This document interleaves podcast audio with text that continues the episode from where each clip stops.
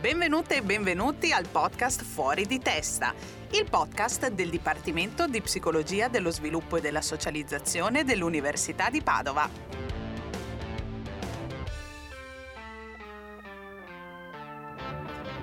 Oggi siamo qui con Maja Roch, professoressa del Dipartimento che si occupa di Psicologia dello Sviluppo. Benvenuta! Grazie, buongiorno, sono felice di essere qui. Bene, allora partiamo subito con delle domande sciogli ghiaccio, così ti conosciamo. Macchina o bicicletta? Bici. Cena, preparo non importa cosa oppure delivery? Preparo, decisamente io. Tu, un'altra cuoca quindi qui al, eh sì. al dipartimento. Invece vacanza, spa e lettino o zaino in spalla? Decisamente zaino in spalla. Sveglia presto o lavoro fino a tardi? Decisamente non sveglia presto, lavoro finché si deve. Ok. Didattica o ricerca? Domanda difficile, se devo proprio metterlo sulla bilancia forse un pochino di più didattica. Ok, abbiamo le idee chiare. Invece di cosa ti occupi a proposito della ricerca dentro al dipartimento? Io negli anni mi sono specializzata in psicologia dello sviluppo del linguaggio e studio principalmente in che modo il contesto di crescita influisce sullo sviluppo linguistico del bambino. Faccio un esempio di una ricerca che magari avete fatto di recente. Principalmente ci occupiamo in che modo la diversificazione nel contesto di crescita, aspetti positivi o negativi del contesto, come possono essere la povertà, come può essere lo status socio-economico, il bilinguismo, possono influire sullo sviluppo linguistico del bambino. E ci occupiamo principalmente dei bambini in età prescolare, tra i tre e i sei anni principalmente, per studiare quali sono i processi che avvengono in quel periodo e studiamo i prerequisiti che servono poi per iniziare e affrontare tutto il sistema scolastico e l'alfabetizzazione. Ok, un esempio di ricerca che magari avete terminato di recente che vi ha fatto scoprire dei fattori particolari del contesto che influenzano lo sviluppo del linguaggio. Fammi pensare, beh, una che ha avuto anche un risultato carino che abbiamo provato anche a divulgare all'esterno è stato quello in cui abbiamo indagato quali sono gli effetti eventualmente positivi del bilinguismo. Sappiamo molto spesso che per luogo comune, così, che i bambini bilingui fanno fatica a parlare, non parlano bene, fanno tanti errori. Invece eh, molti diversi studi in letteratura stanno iniziando a dimostrare che i bambini bilingui hanno anche dei vantaggi, dei vantaggi cognitivi. Ecco, in questo studio abbiamo quindi esaminato quali potessero essere questi vantaggi e abbiamo trovato che nella fascia di età tra i quattro e i sei anni, quindi proprio prima di entrare eh, a scuola, di affrontare la lettura e la scrittura, i bambini bilingui avevano questo vantaggio non enorme, ma un piccolo vantaggio nella memoria di lavoro, quindi nella capacità di memorizzare verbalmente le informazioni. Ma il risultato veramente interessante di questo studio è stato che questo piccolo vantaggio è stato trovato anche ai bambini con svantaggio socioculturale. E quindi, sebbene si creda che se sei bilingue e hai anche uno svantaggio socioculturale, una condizione molto comune ancora nel nostro paese, questo piccolo vantaggio può essere una notizia positiva, che ci sia una possibilità di potenziamento per questi bambini. Quindi i bambini bilingui sono bambini che sono esposti quindi a più di una lingua madre, giusto? Sì, sono generalmente o esposti in quanto i loro genitori provengono da un altro paese e quindi vengono esposti inizialmente nella prima parte della vita alla loro lingua d'origine, mentre affrontano la lingua del contesto nel sistema scolastico e educativo. Oppure hanno genitori di due provenienze diverse, sono le fa- cosiddette famiglie moderne e sono più una regola che un'eccezione ormai. Eh sì, sempre di più famiglie miste, diciamo. Esattamente, e quindi decidono di crescere i loro figli parlando le loro due lingue d'origine. E tu prima hai parlato un po' di luoghi comuni che forse ci sono rispetto al bilinguismo. Vuoi farci degli esempi? Forse ho formulato anche una specie di decalogo, però ovviamente non me lo ricordo a memoria. Però se devo citarne uno o due tra i più comuni, eh, forse sono quello che i bambini bilingui iniziano a parlare tardi, okay, e che il bilinguismo è sempre associato a difficoltà a scuola o difficoltà a esprimersi o parlare male. E sono luoghi comuni che confermate nella vostra ricerca, oppure hai già fatto degli esempi di vantaggi che possono avere? Forse li sfatiamo questi falsi miti. Cerchiamo sempre di sfatarli, perché il bilinguismo appunto per me rimane sempre invidiabile, anche se non le parli perfettamente. E è una risorsa, due, è una risorsa. Esatto. Meglio parlarne due male che una così così. Certo, o no? Certo. Anzi, io lo dico sempre ai miei genitori, avrebbero dovuto parlarmi un po' più in inglese, ecco, era un vantaggio soprattutto dal punto di vista lavorativo. Ascolta Maja, come indagate questi aspetti con bambini così piccoli che magari è difficile fargli fare dei questionari o degli esperimenti, ecco, come li coinvolgete? Intanto noi lavoriamo tantissimo con le scuole, ovviamente nella nostra fascia d'età, con le scuole dell'infanzia, quindi generalmente prendiamo contatti con le scuole che attraverso poi i vari consensi permessi entriamo nelle scuole e facciamo dei test di valutazione dei bambini, sia dei test standardizzati, quindi che hanno già una norma, che sono stati prefabbricati per così dire, usando un linguaggio che potrebbe essere più comprensibile, oppure delle prove che costruiamo noi sperimentalmente e che quindi fungono da una specie di intervista, sembrano come dei giochi eh, per i bambini. Noi facciamo delle domande ai bambini e i bambini rispondono. Fammi un esempio, perché voglio immaginarmi questi bambini, vai. Eh, che cosa vuol dire mangiare la foglia? E gli proponiamo tre quattro ah. alternative e loro devono rispondere. Ok, quindi eh, andate a indagare un po' come vivono la lingua anche.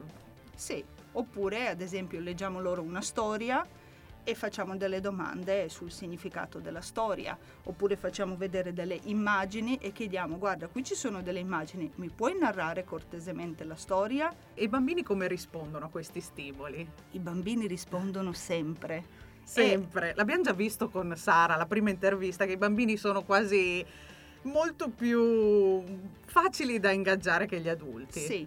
Poi ecco, c'è spesso questo luogo comune a stare attenti che non ti rispondano a caso, eccetera. Per un bambino è veramente difficile rispondere a caso o rispondere una cosa che non sa. Se non sa, il bambino ti dirà non lo so. Se lo sa, ti risponderà. E, ed è molto difficile che ti mentirà, perché mentirti e darti una risposta che non vorrebbe darti presupporrebbe che abbia delle funzioni esecutive e un metalinguaggio elevato, e quindi da questo punto di vista i bambini sono dei grandi collaboratori per le nostre ricerche. Non mentono, non mentono. E invece coinvolgete anche insegnanti adulti nelle vostre ricerche? Molto spesso, oltre ai bambini, essendo che il nostro tema principale è studiare il contesto, noi molto spesso uniamo i dati che raccogliamo eh, con i bambini, con, questa, con questi test, uniamo poi le informazioni ottenute attraverso di solito questionari o interviste che facciamo sia alle insegnanti, alle maestre dei bambini, sia molto spesso ai genitori che ci raccontano su, proprio sul loro contesto domestico di crescita. Quindi studiate un po' questi aspetti da diversi punti di vista, immagino. Come traducete poi i risultati un po' delle vostre ricerche in magari consigli operativi a insegnanti o genitori? Perché mi immagino che la sfida più grande forse è per i genitori e per gli insegnanti seguire dei bambini bilingue. Intanto, dopo aver condotto una ricerca, come tutti i ricercatori e ricercatrici, cerchiamo di pubblicarlo in un giornale scientifico, in modo tale che la conoscenza scientifica, eh, quella ufficiale e formale, vada avanti. In contemporanea cerchiamo di divulgare questa conoscenza immediatamente a chi interessa. Usiamo diverse strategie. La più comune, soprattutto per le scuole, è offriamo il nostro tempo, offriamo della formazione per le educatrici, e le maestre e le insegnanti. Di recente abbiamo adottato anche, diciamo, metodi più moderni, abbiamo okay. registrato qualche podcast, abbiamo registrato anche piccole indicazioni per i genitori e abbiamo anche effettuato qualche ricerca intervento sviluppando proprio delle modalità da utilizzare a casa o a scuola per promuovere lo sviluppo del linguaggio. Hai voglia di farci un esempio, soprattutto se uniamo, adesso mi viene in mente un po' anche la lettura di libri, perché magari è un momento in cui si lavora con la lingua, diciamo, tra, e c'è un, questo rapporto tra genitori e bambini. Magari qualcuno che ci sta ascoltando vorrebbe qualche consiglio. Allora, i nostri interventi si basano quasi tutti sul cosiddetto metodo di lettura dialogica. Il bambino eh, per imparare a parlare, per migliorare il proprio linguaggio, ha bisogno che questo linguaggio sia estremamente ricco, e le storie offrono questa opportunità. E quindi la lettura dei libri e il racconto di storie, la narrazione, consente al bambino di acquisire un linguaggio nuovo, un linguaggio ricco, e in questo modo imparare parole nuove, imparare la grammatica nuova, strutture nuove, e questo gli consente di progredire. Questo amore per la narrazione io l'ho, eh, l'ho avuto grazie alla mia insegnante, alla mia maestra accademica, la professoressa Maria Chiara Levorato, che per tutta la vita si è dedicata moltissimo a questo tema della narrazione e che mi ha trasmesso, e io sono riuscita in qualche modo a conciliarlo con i miei interessi di ricerca. E quindi noi proponiamo queste piccole attività che possono essere svolte sia in ambiente domestico, familiare, con i genitori, piccole attività di lettura congiunta di libri, oppure lo proponiamo alle educatrici delle scuole dell'infanzia, in cui possono proporre questo tipo di attività con piccoli gruppi di bambini. E questo lavoro lo faccio principalmente col mio grandissimo collaboratore Raffaele Di Cataldo. Un altro del dipartimento, ecco. E il mondo dei libri dei bambini è affascinante. Ovviamente se uno entra in libreria i libri sono tantissimi, ecco. Ci sono anche libri che mi hanno sempre incuriosita, e quindi ti chiedo, che non hanno le parole invece. Voi usate anche queste, questi tipi di libri? Sì, usiamo anche questo tipo di libri, libri senza parole, in quanto possono rappresentare uno stimolo ricco, in quanto ogni volta la storia può cambiare, può essere diversa, quindi può stimolare le famiglie o le educatrici a inserire elementi nuovi che non hanno mai inserito, e questo consente sia di stimolare, diciamo, eh, la creatività dell'adulto e degli adulti che stanno intorno al bambino, e sia quella del bambino, perché ogni volta che legge anche la stessa, ascolta la stessa storia, impara qualcosa di nuovo. Dall'altro lato cerchiamo di non utilizzare questo tipo di storie con le famiglie, ad esempio, eh, che provengono da ambienti di svantaggio socioculturale, perché loro potrebbe essere difficile formulare un discorso. Dall'altro lato, con le famiglie, ad esempio, bilingui, può essere molto utile, perché non avendo ancora le parole possono metterci sia la lingua sia il testo che eh, preferiscono loro. Interessante. E quindi se ci ascoltano genitori o anche qua insegnanti, eh, se vogliamo dare una sorta di consiglio su come crescere al meglio un bambino bilingue, cosa potremmo dirgli? Il bambino, per crescere adeguatamente esposto a più di una lingua, ha bisogno, ha bisogno intanto di tempo e di essere esposto o esposta a entrambe le lingue per una parte della giornata, di essere stimolato o stimolata. In secondo luogo ha bisogno di un linguaggio corretto, e quindi il linguaggio deve essere eh, a cui esposto sempre corretto, quindi attenzione genitori che non parlano bene l'italiano di cercare di parlargli sempre la lingua che parlano meglio.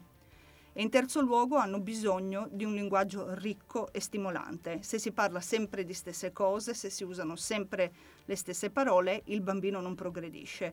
Quindi cercare di cambiare argomenti, parlare di cose diverse. Ed è, nuovamente mi ricollego alle storie, diciamo che le storie forniscono questo tipo di stimolo. Quindi è una sfida quasi più per i genitori che per i bambini alla fine parlare due lingue, perché loro assorbono magari anche di più.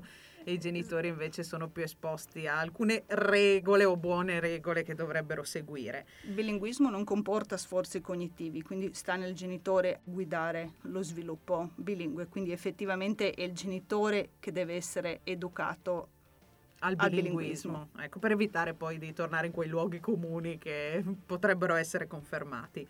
Maja, dove potremmo trovare... Appunto, tu hai parlato di podcast o comunque di modi di tradurre la ricerca non solo con articoli scientifici. Eh, dove potremmo trovare alcune informazioni o approfondimenti su questo tema?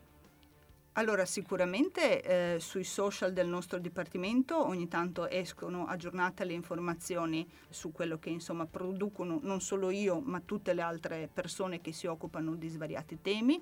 Quindi chi desidera può ancora seguirci sulla pagina Facebook e eh, su Instagram, Dipartimento di Psicologia dello Sviluppo e della Socializzazione. Invece il podcast che citavo eh, è scaricabile da Spotify, si chiama Pampers Stories o Pampers Consigli. Il podcast nel podcast. Podcast oggi. Nel podcast. Esatto. E Maja, come sei arrivata a studiare questi argomenti? Cosa ti ha portato fin qui? È una bella storia. Allora, diciamo un po' la passione per le storie, per i libri, per la narrazione è un'eredità che mi porto molto orgogliosamente dalla mia maestra Chiara Levorato. Per quanto riguarda la passione per il bilinguismo, è partita un po' da un interesse personale, perché io stessa sono bilingue, sono cresciuta parlando due lingue. A un certo punto della mia vita ho cambiato paese, insomma, di residenza. Di dove sei tu? Sono nata in Croazia e sono venuta a Padova per studiare. Mi sono iscritta a psicologia, mi stavo per laureare in psicologia, ma alla fine mi sono appassionata alle lingue, al linguaggio, eccetera, e mi ha sempre affascinato lo studio di come funziona la mente di una persona che gestisce più di una lingua. Quindi una ricerca anche un po' su di te, nel senso che magari se lo vivi riesci a cogliere degli aspetti che probabilmente qualcun altro esterno fa fatica a cogliere. Sì, è partito da questo. Poi ovviamente quando mi sono appassionata all'argomento ho potuto realizzare quanto sia vasto, quanto sia inesauribile, e pertanto ho proseguito ad approfondirlo. Certo, poi a un certo punto uno deve fare una scelta su magari che fascia d'età concentrarsi, che strumenti usare, su che cosa focalizzarsi, perché chiaramente sono argomenti sempre molto ampi. Invece il tuo percorso di carriera è sempre stato lineare, cioè hai sempre studiato a Padova e hai continuato qui, oppure anche tu hai vissuto un po' l'esperienza estera?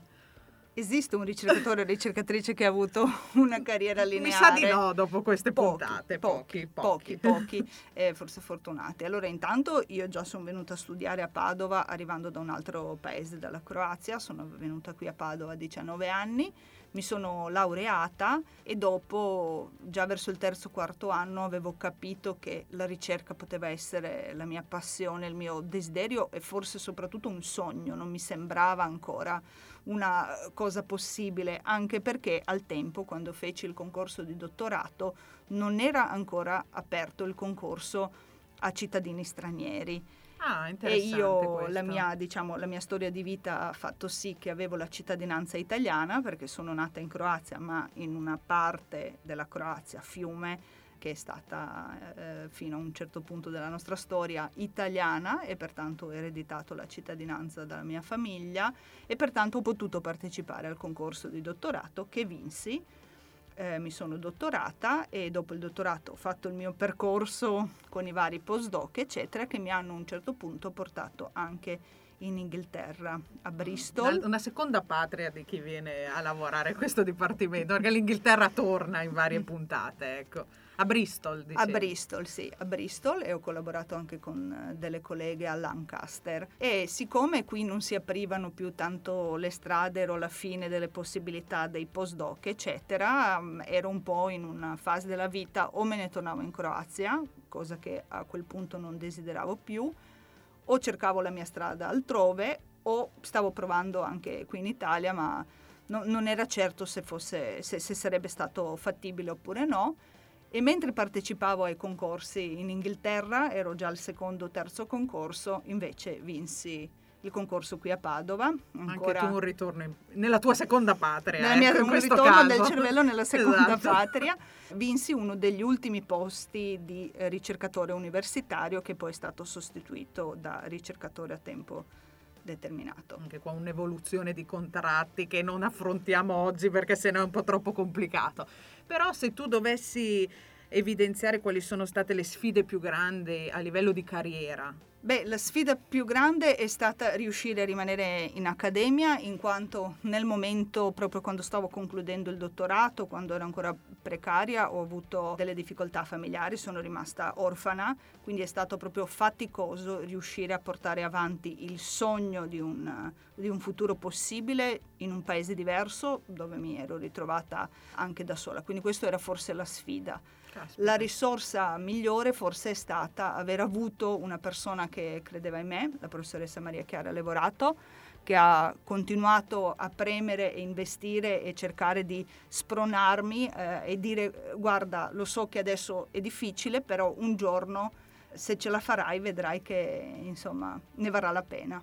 E puoi dirlo adesso. Adesso posso dirlo a distanza di tempo. Beh, complimenti davvero, perché sicuramente affrontare questi sfide di vita, poi portarle nel lavoro non è semplice, perché è un lavoro che ti richiede sempre un certo entusiasmo, un stare dietro ai concorsi, un stare dietro alla società che cambia, eccetera. Quindi avere chiaro forse l'obiettivo ti aiuta a, ad affrontarle queste sfide. E tu tornassi indietro lo rifaresti? Sì, certamente. No, non potrei immaginare di fare un altro lavoro. Ah sì?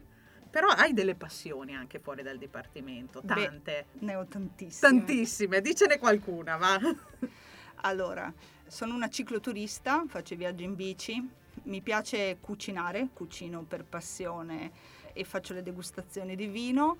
I gatti. I gatti, eh, anche questi tor- tornano, tornano una serie di passioni che forse dobbiamo capire se sono collegate alla ricerca in qualche modo. Chiediamo magari agli statistici, esatto, facciamo uno studio correlazionale. Esatto. Dicevi dei gatti, sono legati anche al dipartimento, ne abbiamo già parlato un po' di questa colonia, sì, felina, ecco. Sì, siamo fieri di possedere, di essere un dipartimento di psicologia in cui, diciamo, è bello perché siamo un gruppo di volontarie e ci prendiamo quotidianamente cura di questi gatti, gli abbiamo costruito anche una casa e tutti, diciamo, del dipartimento, tutti di psicologia partecipano al, diciamo, al mantenimento di questi gatti, e io credo che sia un bellissimo segnale far vedere la cura che abbiamo in generale degli esseri viventi, umani e non ani- solo. E non eh. solo. E riesci, tu hai tante passioni, riesci a conciliarle alla tua attività lavorativa? Cerco in tutti i modi, ci sono per fortuna i weekend, le vacanze, le notti, le sere, uno cerca di conciliarlo. Bene. Il tuo ultimo ecco. viaggio in bicicletta? Il mio ultimo viaggio in bicicletta è stata l'Adriatica da Trieste fino, non fino a Zara, eh no, però. È stato da Trieste a, a Padova. Un piccolo sogno che non sono riuscita a realizzare primavera scorsa, ma mi auguro di farlo questa primavera, e andare da casa a casa in bici, quindi da Padova a Fiume in bici. Caspita, beh. Ti auguriamo di farlo il più presto possibile. E senti, se tu non avessi fatto ricerca, cosa avresti fatto? Prima mi hai detto non potevo non fare quello, però con tutte queste passioni che hai... Probabilmente, ti avevo risposto anche alla domanda se devo mettere sulla bilancia, avrei scelto qualcosa legato all'insegnamento, perché l'insegnare e formare mi piace tanto, lo sento proprio come una missione. Ho questo dono di una buona memoria, di... Eh, riuscire a imparare, riuscire a studiare, mi piace imparare a studiare, però non riesco a tenermelo per me. Per me la conoscenza ha senso solo se la trasmetto a qualcuno a cui può essere utile, quindi l'insegnamento forse è la passione più, più forte che ho, ed è anche il mio motore, la mia benzina nel fare la ricerca. Io farei fatica, la ricerca mi piace tantissimo, però ho bisogno di fare ricerca applicata, perché ho bisogno di vedere applicata immediatamente la conoscenza che acquisisco attraverso la ricerca. E tu occasioni di insegnamento ne hai tante, nel senso che insegni agli insegnanti, insegni agli studenti, perché comunque la didattica è parte del tuo lavoro, insegni anche ai genitori, quindi è un, un life motive, diciamo, della... diciamo. Diciamo che la mia fortuna è stata riuscire a conciliare, eh, diciamo, sia la passione per la conoscenza, per lo studio, che mi permette di fare ricerca, e sia questo, questo, diciamo, questa missione dell'insegnare, di trasmettere tutto quello che so, donarlo immediatamente a chi può essere utile. E c'è qualcosa che ti ha sempre motivato in tutto questo tuo percorso di vita e di carriera? Lasciare un mondo migliore alle generazioni future, e come psicologhe dello sviluppo cercare nel meglio delle nostre possibilità di preparargli questo mondo. Noi possiamo farlo attraverso la conoscenza, attraverso gli strumenti per farli crescere meglio, i bambini di oggi. E attraverso i libri per i bambini, perché e attraverso questo veramente. Ecco, e se tu volessi lasciare un messaggio invece a chi ci ascolta, anche ripercorrendo un po' tutte le tappe della tua carriera e della tua vita? Appassionatevi, seguite le vostre passioni e seguite i vostri sogni. E se avete i bambini, leggete i loro libri, perché le storie sono il modo migliore per affrontare il mondo e per conoscere il mondo e per conoscere i mondi possibili. È il migliore strumento di educazione, è il più semplice e il meno costoso che abbiamo. È vero, anche scriverle le storie. Mi hai pensato di scrivere un libro per bambini? Non per i bambini, una delle passioni che non ho elencato perché forse... Eh, vedi che le tiriamo fuori, le tiriamo fuori in qualche modo. Alla fine escono. Eh, diciamo che scrivo qualche racconto, ecco, sia per adulti ma forse anche qualche storiella per i bambini. Possiamo pensare un podcast di lettura di storie? Adesso la pensiamo, la pensiamo. Dai, però adesso secondo onda. Me dopo che ascoltano questo ci sarà un boom nelle librerie per bambini, speriamo, perché veramente per fortuna non stanno scomparendo, però è un mondo che va coltivato. Certamente.